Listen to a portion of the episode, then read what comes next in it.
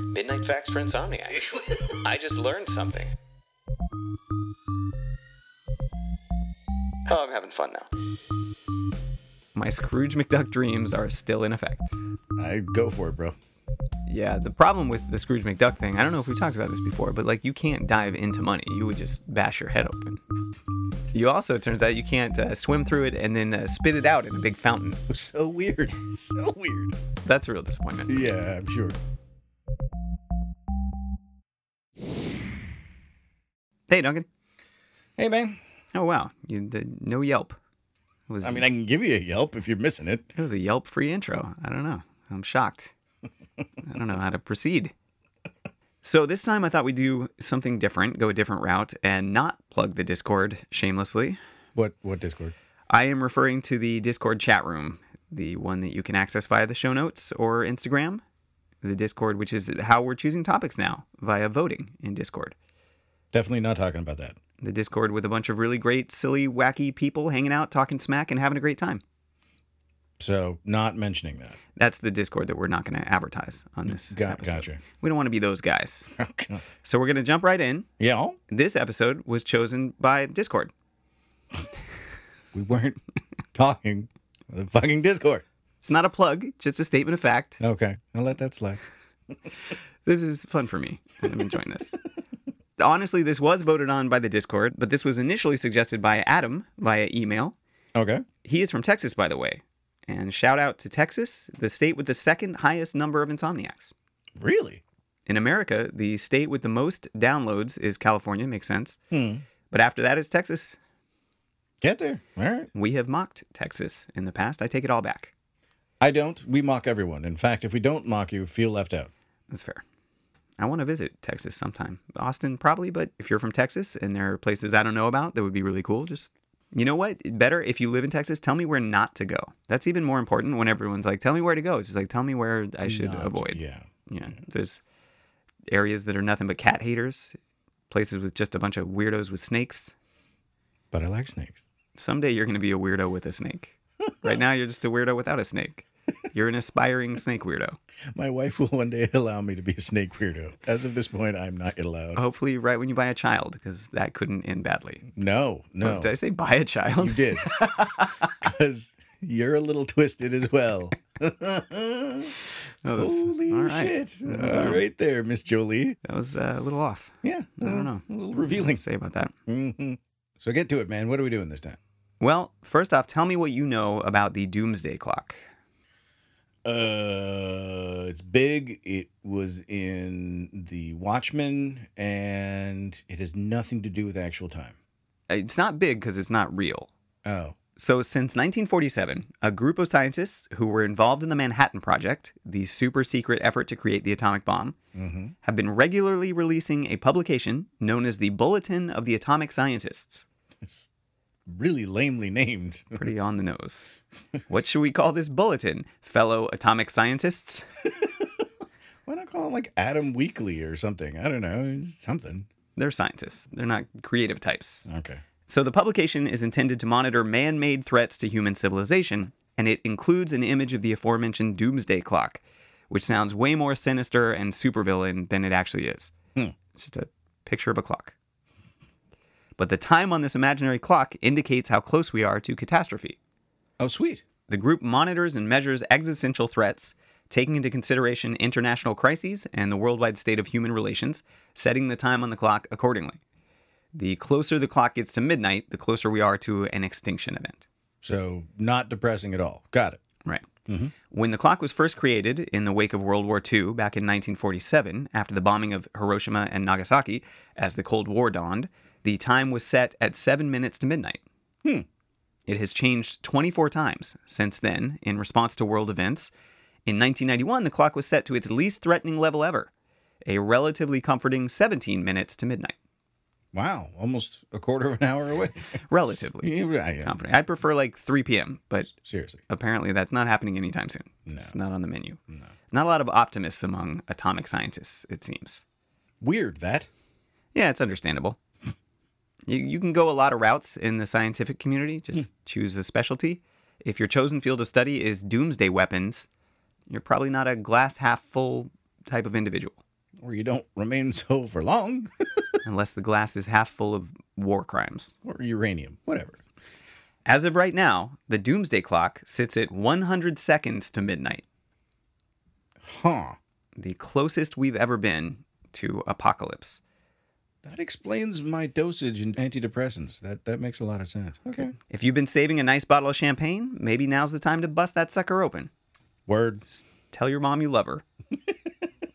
Start checking off that bucket list. There you go. We got our fuck it list heroin packed, rocked and ready to go. Note that the clock only reflects man made threats to civilization. Hmm. So, COVID is not the explanation for the clock being the closest it's ever been to Armageddon.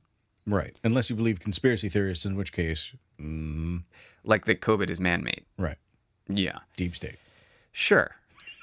The official explanation includes, quote, failure of world leaders to deal with the increased threats of nuclear war, such as the end of the Intermediate Range Nuclear Forces Treaty, the INF, between the United States and Russia, as well as increased tensions between the U.S. and Iran, along with the continued neglect of climate change. And I'm sure now the increased hostilities between China aren't helping.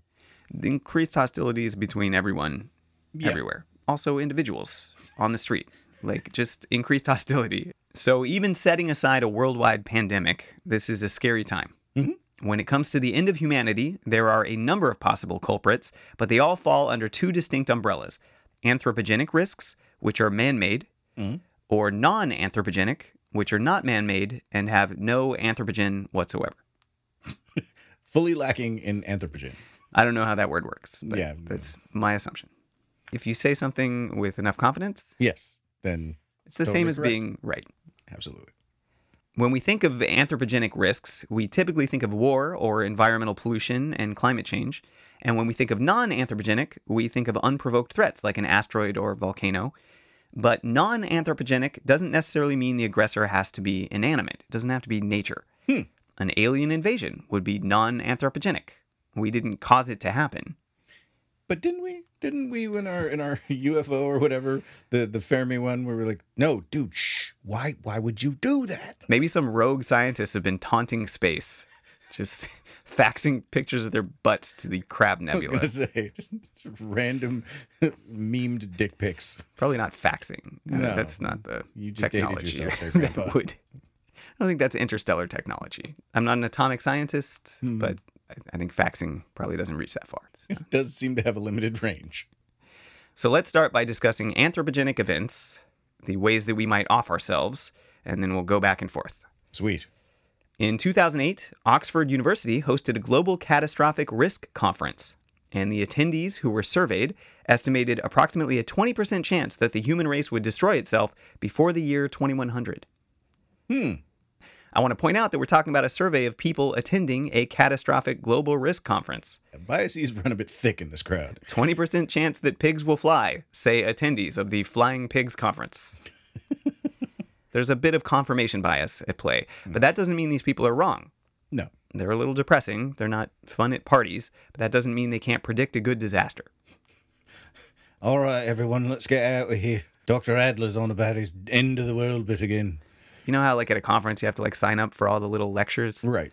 I'm going to attend the zombie virus lecture. Well, whoever attended was hopefully a little more prepared Mm. because, you know, they've been having this for a while. So someone was like, told you so.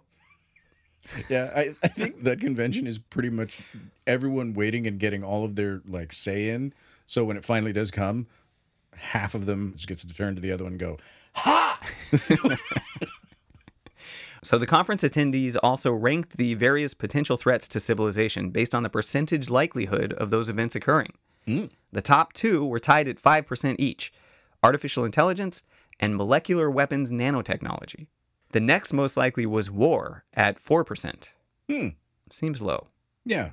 Humans are very feisty. I mean, considering the fact that we've managed to make more war than we have robots ever, Yeah. it would seem to me that that would rank a bit higher. Next was pandemic at 2%. Again, low, I feel. considering this was back in 2008 though and remember those guys were at a conference there were still conferences Right. with people sitting close together and breathing each other's air with naked faces Downright pornographic if you take it in modern times. i'm shocked if i see a naked face in public Yeah. It's like a boob. Uh, Yeah. I'd probably be more comfortable seeing someone starting to nurse a baby than see someone's naked face. And then the baby's face is naked though. Naked baby face? That's like it sounds pedophilic. Okay. Satanic pedophilic, to be specific. Gotcha. But it's actually totally possible that these guys are correct regarding the low risk of a humanity ending pandemic. We are all just a little sensitive right now. As we've seen in the past, and unfortunately to a smaller extent very recently, a global pandemic is more likely to thin the herd of humanity than to actually wipe us out entirely. So, in case these scientists sound like a bunch of alarmists, true story the 2016 annual report by the Global Challenges Foundation estimates that an average American is more than five times more likely to die during a human extinction event than in a car crash. Jesus. The reason is that, first off, it's relatively unlikely that you'll die in a car crash, even if you experience one. Yay, seatbelts. But in an extinction level event, your chances of dying pretty good. Well, one would say 100% considering the aforementioned human extinction event You're more likely to survive a fender bender than a nuclear holocaust. or, say, a comet the size of Texas. Yes. And look, extinction events aren't as unlikely as you might think. We have come closer than most people know, which brings us to nuclear war. There have been some extremely close calls as the result of diplomatic breakdowns and even closer ones due to hardware errors and malfunctions. The latter definitely has my my full support. I'm less likely to believe in human error than I am in technological screw up. I was like, you support malfunctions or you- you're just in favor of them? Totally in favor. Two thumbs up for Catastrophic radiation. And because every nation is justifiably terrified of attack, and these attacks happen so quickly, decisions have to be made within instance. So, like Russia accidentally launches a nuke, or America does, or a country inaccurately believes that another country launched a nuke, it is game on. Like irradiated falling dominoes, more and more countries would be drawn into the fake conflict as a result of automated responses. That's a big problem with these systems. And the world could easily descend into a nuclear holocaust by accident Fun. Fun. enjoy the rest of your evening. No, I was gonna everyone. say- Just sit with that. trigger warning. Bit late. So you want some examples? Oh, goody. I cannot friggin' wait.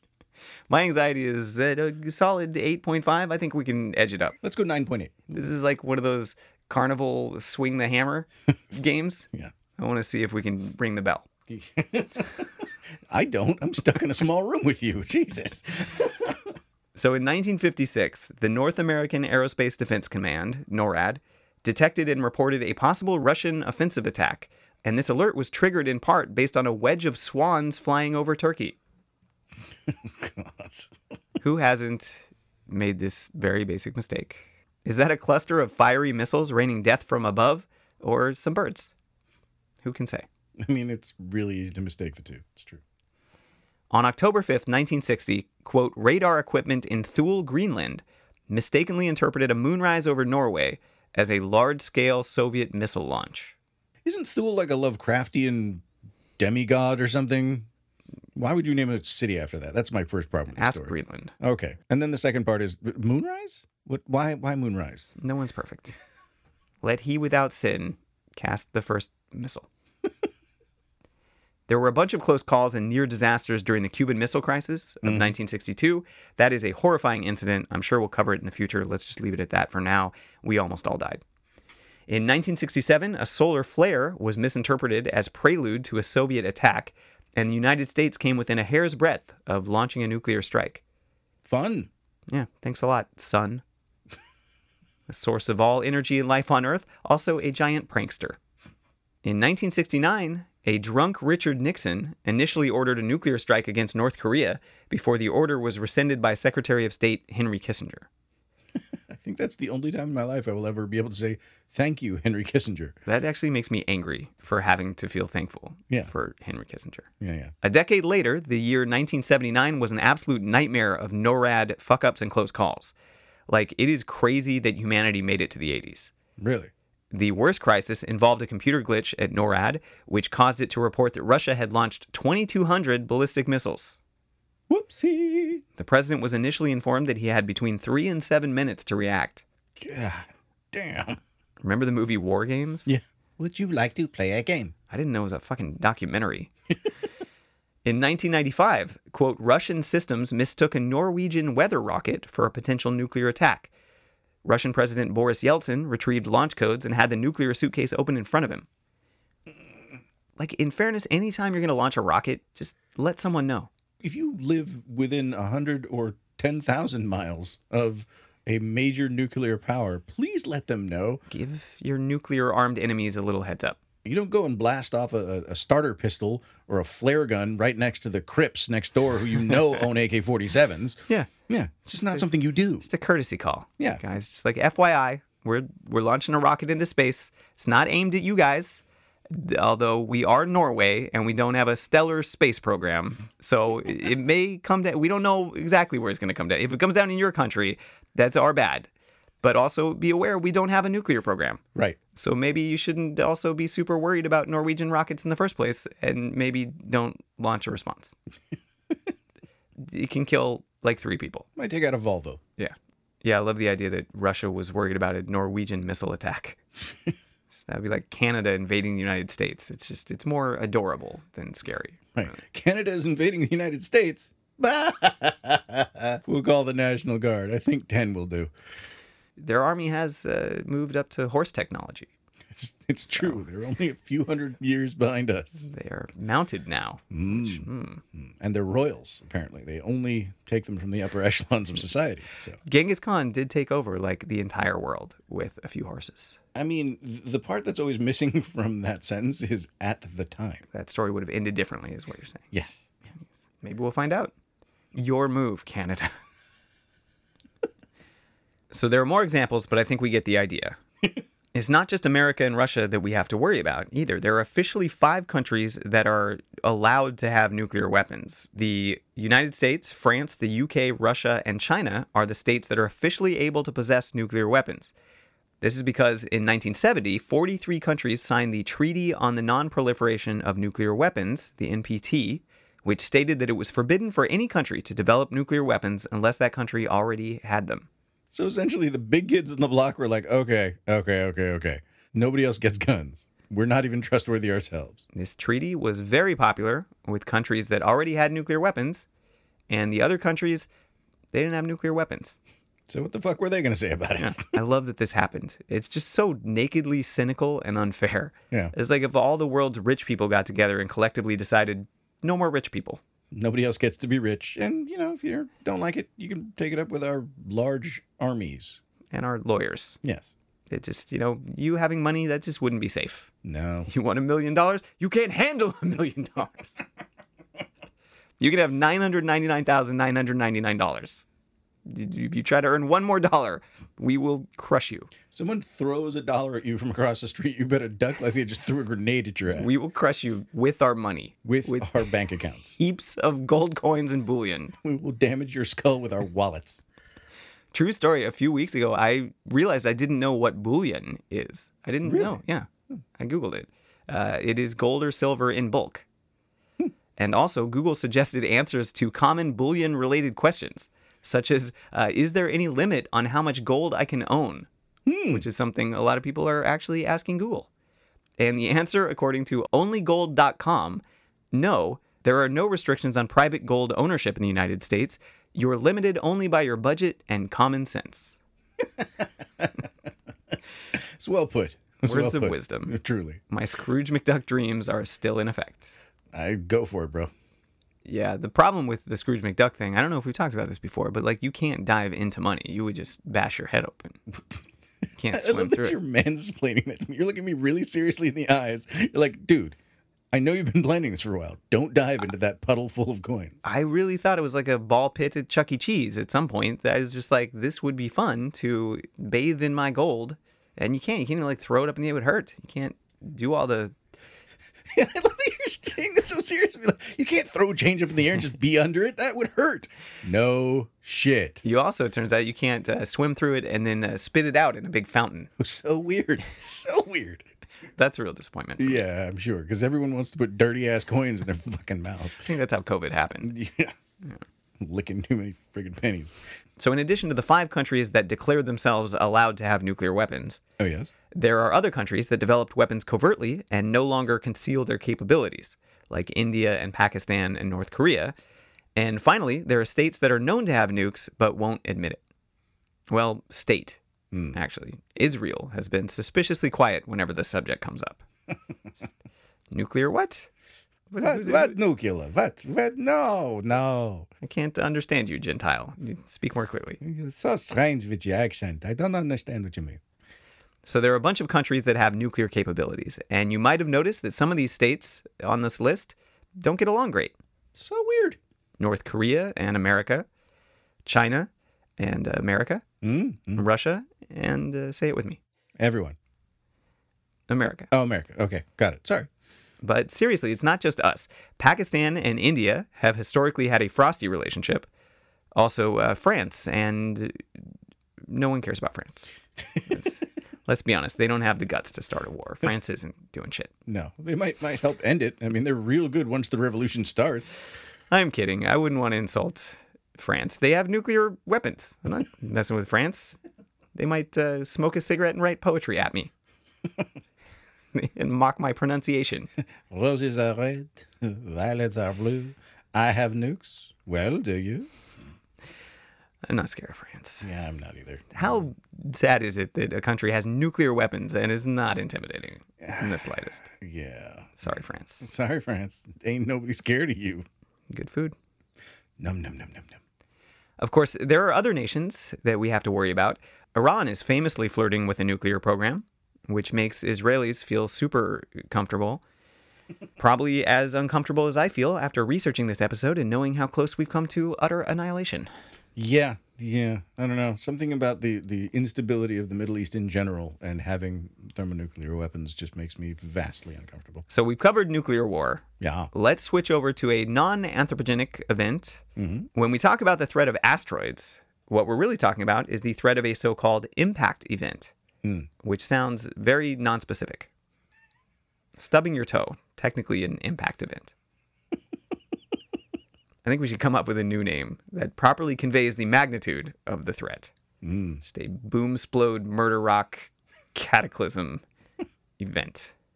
You know, you're usually not very good at naming things, but I like that. Boom splode murder rock event. I like it. It feels accurate. Maybe we can shorten it to just boom splode.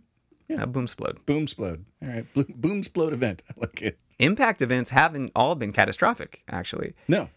Some have been fortuitous. There is a good chance that water arrived on Earth by hitchhiking on comets and meteoroids and arriving via boomsplode cataclysms. This is going to make the rest of this episode so much easier to deal with. so, in the early days of the Earth, these impacts were often a good thing. Asteroid strikes were common in the early days of our solar system when space was full of debris. Planets and stars would act like magnets or vacuums, just sweeping through space and absorbing all of the cosmic chunks of dirt, melding into larger celestial bodies as a result. Now that most of the cosmic debris has been absorbed, in modern times, those massive impacts are extremely rare. Yes. In any given year, scientists tell us that there is a 0.1% chance that an asteroid big enough to annihilate a city will strike the Earth. And if such an impact were to happen, based on geography, there is a 70% chance that the asteroid would land in the ocean, Ah. which could still be bad. It's, tsunamis, not a fan. But, you know, way less bad than if it landed on Manhattan Okay. or even worse, you know, my house. An ocean landing is the best case scenario, unless you're on a boat. Again, the best case scenario, wherever you aren't. By a long ways. On the other hand, the chances of an extinction level boomsplode, e.g., an asteroid larger than 5 kilometers, has a less than terrifying 0.000001% chance of occurring. Not super scary, but you know, tell that to the dinosaurs. Yeah. You can't because There's no dinosaurs. yeah. But we have chickens, which are pretty close. Also, you couldn't because you know they never developed a language. They were, they were stupid. Doesn't make it less tragic that they died. Maybe it does. I don't know. You are pretty intellectually elitist. I don't know. But a cataclysmic asteroid impact has happened before, and over the massive span of time, it will probably happen again. Yeah. Yeah. Luckily for us, our lifespans are infinitesimally short on a universal scale. Truly, like mayflies, we are. Lucky for us? Question mark. Yay, life is fleeting. so getting smacked by an asteroid in your lifetime would be extremely improbable. It's the equivalent of winning the world's most unlikely lottery. And least helpful Shittiest lottery. ever. Back to anthropogenic threats. Yes. Artificial intelligence. Oh, buddy. The good news is that we're a lot farther from true artificial intelligence than most people probably realize. And we have a whole episode on this, so we're going to keep this one super short. Cool. Siri and Alexa are idiots. They react to basic commands with simple operations.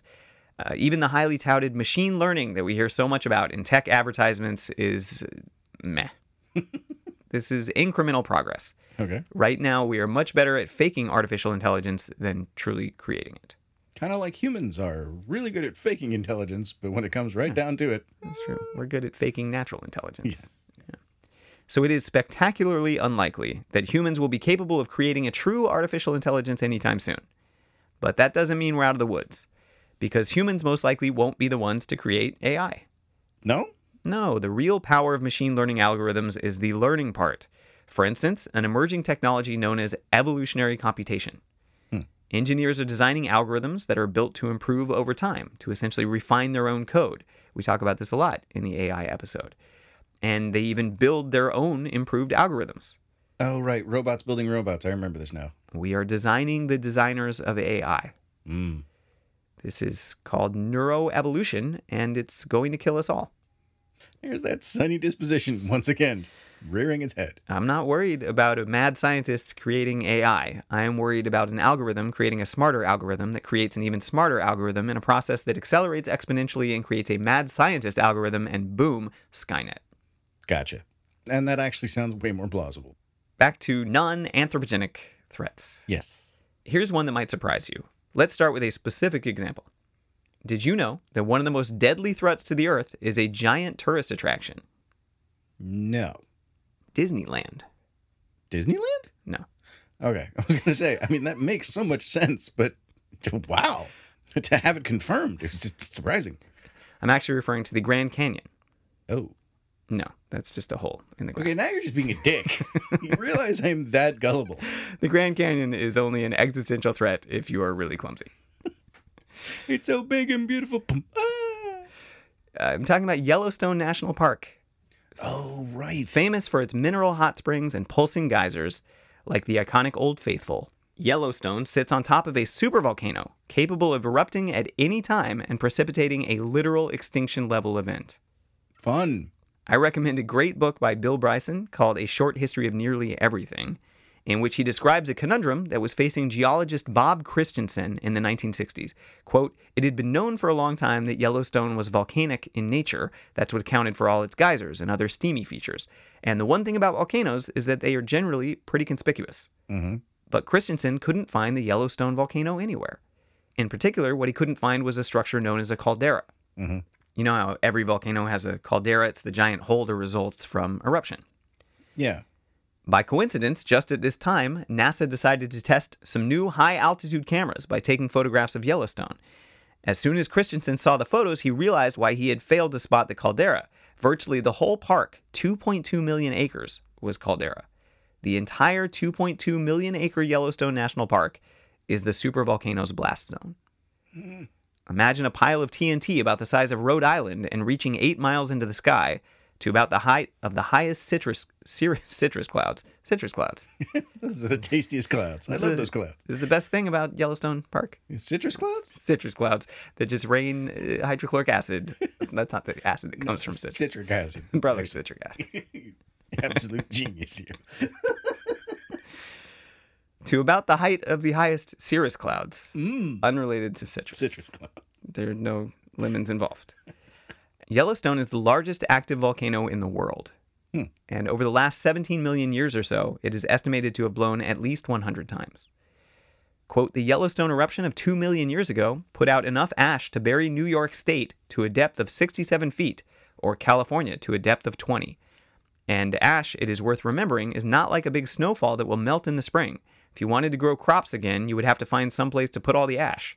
It took thousands of workers eight months to clear 1.8 billion tons of debris from the 16 acres of the World Trade Center site in New York. Imagine what it would take to clear Kansas. I'd rather not. Thanks, though.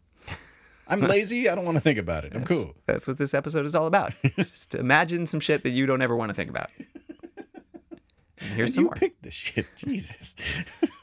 Quote, the cycle of Yellowstone's eruptions averaged one massive blow every 600,000 years. The last one, interestingly enough, was 630,000 years ago. Of course you would bring that fact up. you miserable bastard.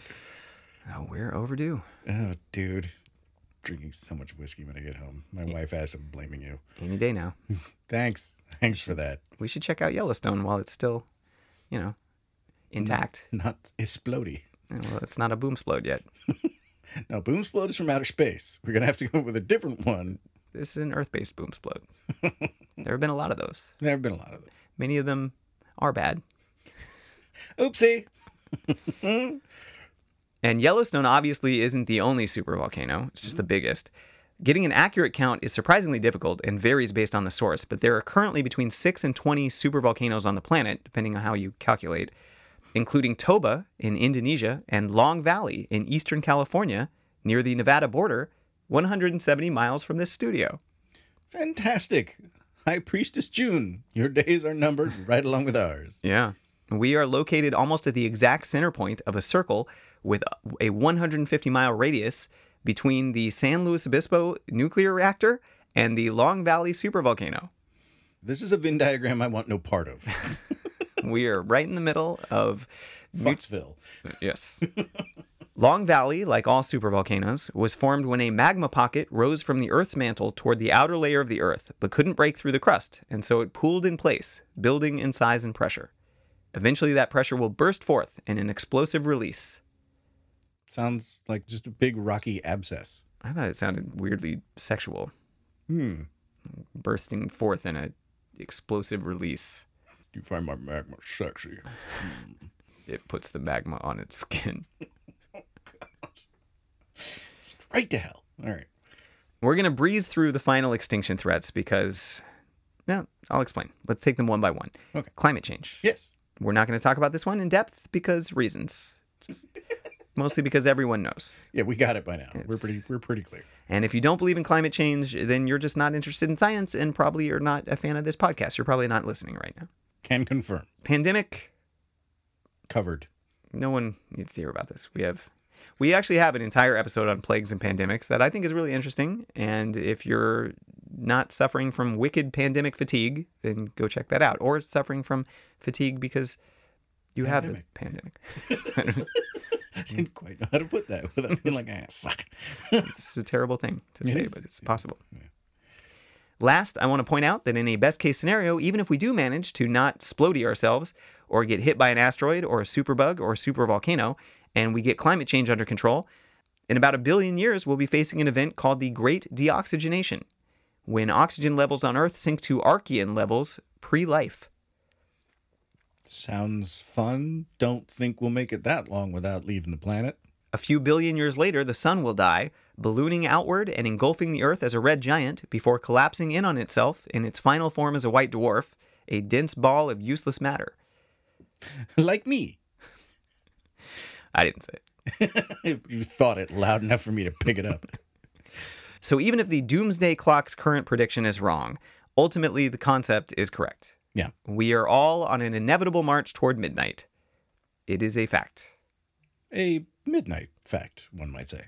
And you're all welcome for that uplifting episode. It was And also, if you're ever on the Discord, maybe check out the mental health channel, which my wife set up. therapy is good. It is. I highly recommend it for all people. Even if you think you're totally sane, I guarantee you you're not. Yeah. All right. So uh, the usual plugs will transpire in the following seconds. Three, two, one. Rate, rep, review. Go to wherever fine podcasts are sold and leave a review. Tell just one friend. In fact, after this episode, tell that one friend you really want to bring down off of their optimistic high horse. Just knock them down, kneecap them with this episode. Then, what you should do is head over to the Discord or at very least our Instagram and look at pictures and interact with other insomniacs and just enjoy yourself. But otherwise, as usual and forever after, Knowledge is power. sleep is overrated.